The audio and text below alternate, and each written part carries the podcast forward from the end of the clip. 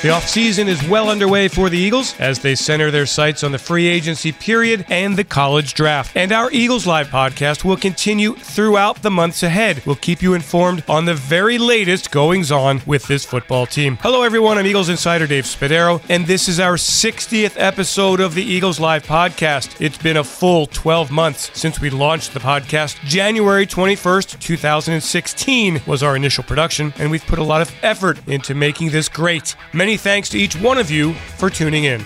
In this podcast, we've got two elements that are certainly worth a listen. Brian Dawkins is one of 18 finalists for the Pro Football Hall of Fame, and he talks about his feelings as he awaits the call on February 4th when the 2017 Hall of Fame class is announced. First, though, I had some time on Monday to sit down and talk with Howie Roseman, who met the media last week and outlined his thoughts on the 2016 season and what's ahead for the Eagles. I wanted to take a different approach and talk to Roseman about the 2016 Eagles draft class and what those players showed in their rookie seasons. Howie, the 2016 draft, your thoughts kind of after you sat there at the end of that weekend and looked at what you had. Do you remember what you thought? First thing was we were excited that we went back to addressing the offensive line. Up until 2015, we had led the league in offensive linemen selected during the draft. And with the crop of offensive linemen that was unusual for this draft, and even though we didn't have a second and fourth round pick, being able to select those two guys and then put resources into the undrafted free agents on the offensive line, that was our big takeaway was we're going to protect Carson Wentz. Let's talk about Carson. I remember being in the draft room that night and the feeling after the Rams took Jared Goff. And I know you at the time felt very strongly that the Rams would go in that direction. But do you recall just the elation that you felt? It's so exciting. Certainly being part of drafting a first round quarterback and with the intangibles and physical skill set he brings to the table and just that hope that you have that guy out there and watching him every day, it just confirms our belief on what he can be. Now it's our job to make sure that we surround him with the right people. It was so much fun to be able to take a quarterback like that who just really fit our city.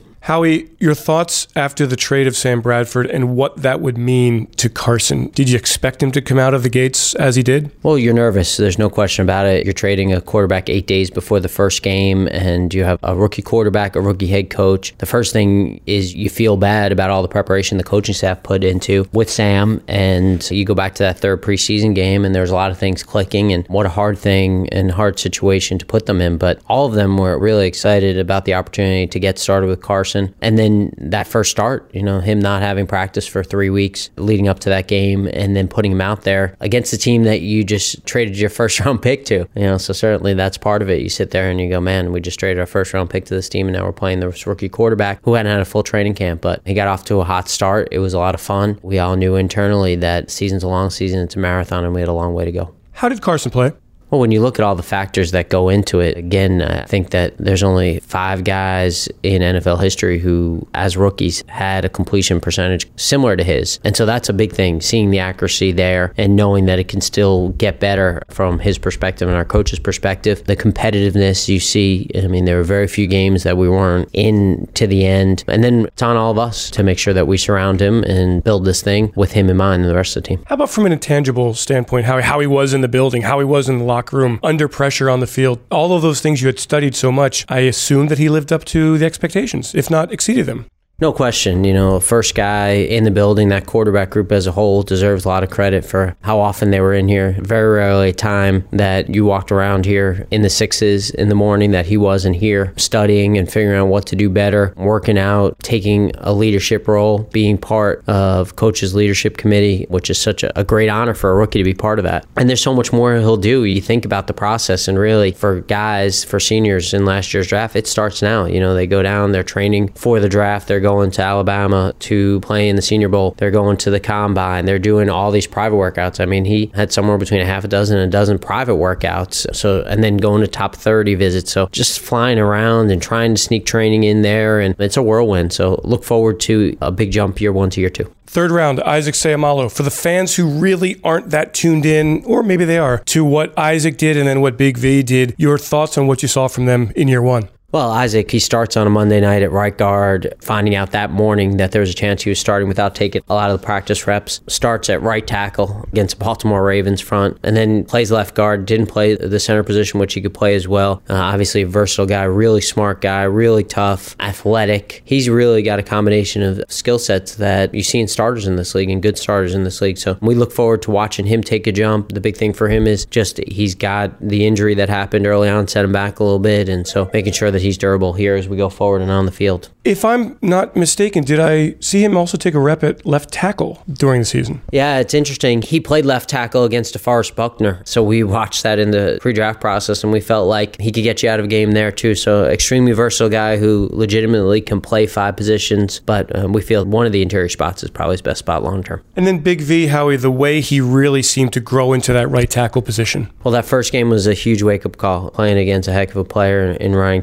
Kerrigan, and kind of a welcome to the NFL moment. And you can go one of two ways when you have an experience like that. You can kind of go into a shell and say, well, maybe this is too big for me right now. But he went the other way. Those five starts after showed his potential. He's a big man with tremendous athletic ability who will just continue to get stronger. Played in a non pro style offense in college, too. So he's got tremendous upside. And what better for a tackle in the National Football League to learn from Jason Peters and Lane Johnson, you know, two of, of the best offense tackles in the National Football League. Wendell Smallwood, what we saw of him, it seemed really good. Explosive, got to and through the hole. How would you evaluate his rookie year? Well, it's funny when we were going through the draft process, Coach Staley mentioned that he reminded him of Correll Buckhalter. And until he put on that 28, I didn't see the comparison. And then you saw the slashing running style. And he's someone who had played a wide receiver position, had lined up in the slot, so he's got good hands. He's physically tough, obviously had the kick return for a touchdown. So he's got a lot of upside. We just need to get him healthy. And then another guy who came out as a junior and getting in the weight room, having a full off season, only going to benefit Wendell Smallwood. Jalen Mills, a cornerback, boy, do they throw him into the fire, and he didn't seem to flinch a whole lot. Competitive, it would be the first word to describe Jalen. Uh, super competitive, can really play all over the secondary, can play inside or out of corner, can play safety, has played safety. He's instinctive, he's tough, he's competitive, he's quick, and he's got the demeanor that we're looking for as defensive player. So another guy that we're really looking forward to seeing take a jump here. But certainly when you're talking about a seventh round pick, the amount he played exceeds your expectations expectations, but we were really surprised to see him still there in the seventh round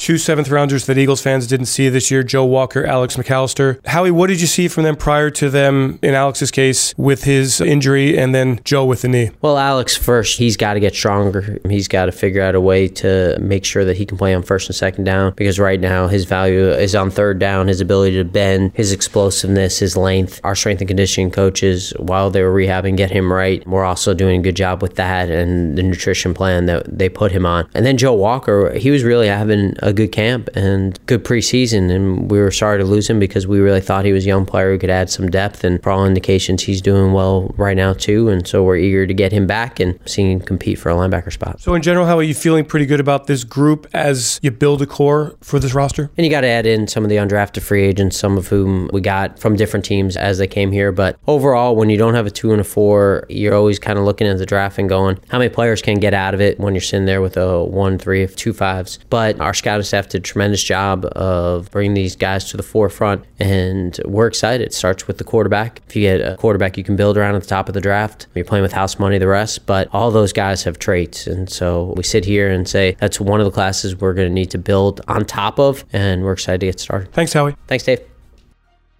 Find out what it really feels like to play for the Eagles with the all new Eagles Fantasy Camp held from April 6th through the 8th at Lincoln Financial Field. The weekend includes Eagles legends, team practices and games, behind the scenes tours, and much more. Register now at eaglesfantasycamp.com.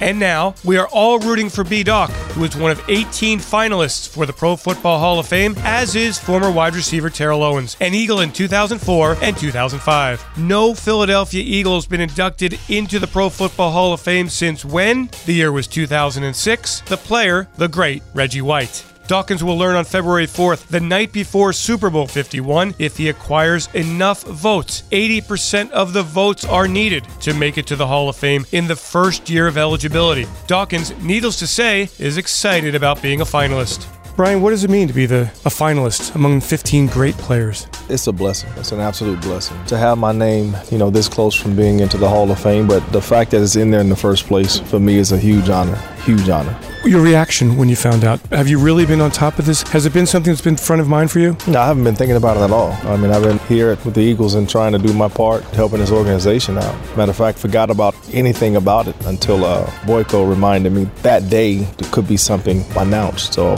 I wasn't thinking about it at all, to be honest with you. I've seen you on Twitter a bit here. What kind of reaction have you gotten from the fans? I mean, they're excited. I mean, they're excited for me, and not just me. They're excited for Eagles football. They're excited for themselves, and they need to be. This is not just something that I'll go in if and when that happens, and we'll all go in. Brian, what will it be like February 4th, the night when they find out they make the announcement? Will you be in Houston? I will not. I'll be home. That's not me. I'm not one that goes to the Super Bowl unless we're in it. So hopefully we'll get there pretty soon so I can go back there. You know, I'll be home with my family, and uh, that's where I'll hear the announcement, whatever it's going to be. Have you dreamed about what it would be like to hear your name? Obviously, you'll think about it. You'll think about what that reaction would be and think about some of the things that possibly could be said at the podium when I give my speech. But at the same time, you sit back and try to take everything in when it comes to this because this is not something that everybody can say that they had. It really is an incredible honor, though, right? To get to this point in your first year as an eligible member of the Pro Football Hall of Fame. No, it's a tremendous honor. It's not something that everybody that has played the game of football can say, and so I don't take that for granted. I don't know how many Philadelphia Eagles have been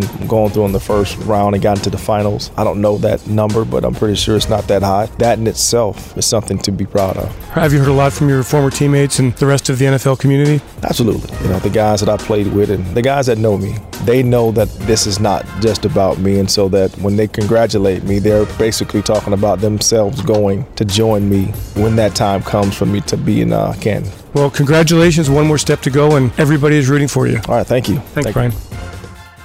We're back in two weeks with the next Eagles Live podcast. Thanks to Brian Thomas for his A plus production skills, and thanks to you for tuning in once again. We want you to be part of the podcast, so look for some news on that front in the coming weeks, where we invite you to talk about the Eagles. I'm Eagles Insider Dave Spadaro. Have a great Eagles day, everyone, and go Eagles! E A G L E S